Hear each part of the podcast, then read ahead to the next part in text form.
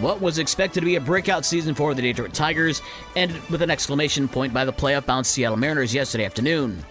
Julio Rodriguez had a walk-off RBI single with the bases loaded to give Seattle a 5-4 win of the Tigers. The Tigers at the start of the year were not only expected to be better, but even a possible playoff contender. They finished fourth in the AL Central at 66 and 96, only one game better than Kansas City, who already fired their manager. The White Sox also were expected to be one of the teams battling for the AL Central Division crown, but the Sox late season fade has them going home after a 10 1 loss to Minnesota on Wednesday.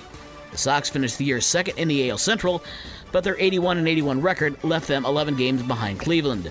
As for the Chicago Cubs, the Cubs won their final game of the season over the Cincinnati Reds 15 2.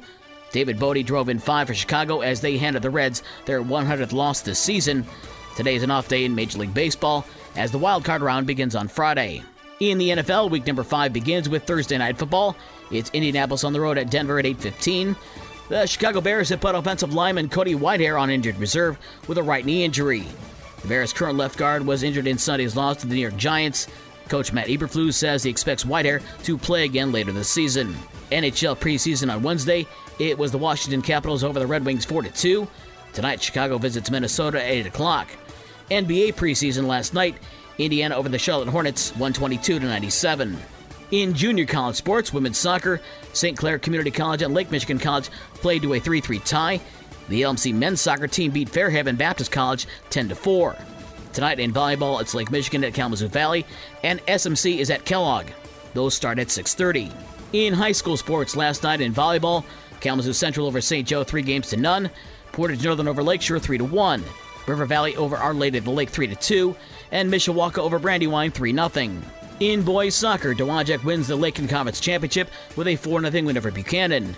Wisconsin over Bridgman 4 1. Coloma shut out Lawton 2 0. Paw Paw beat Niles 4 1.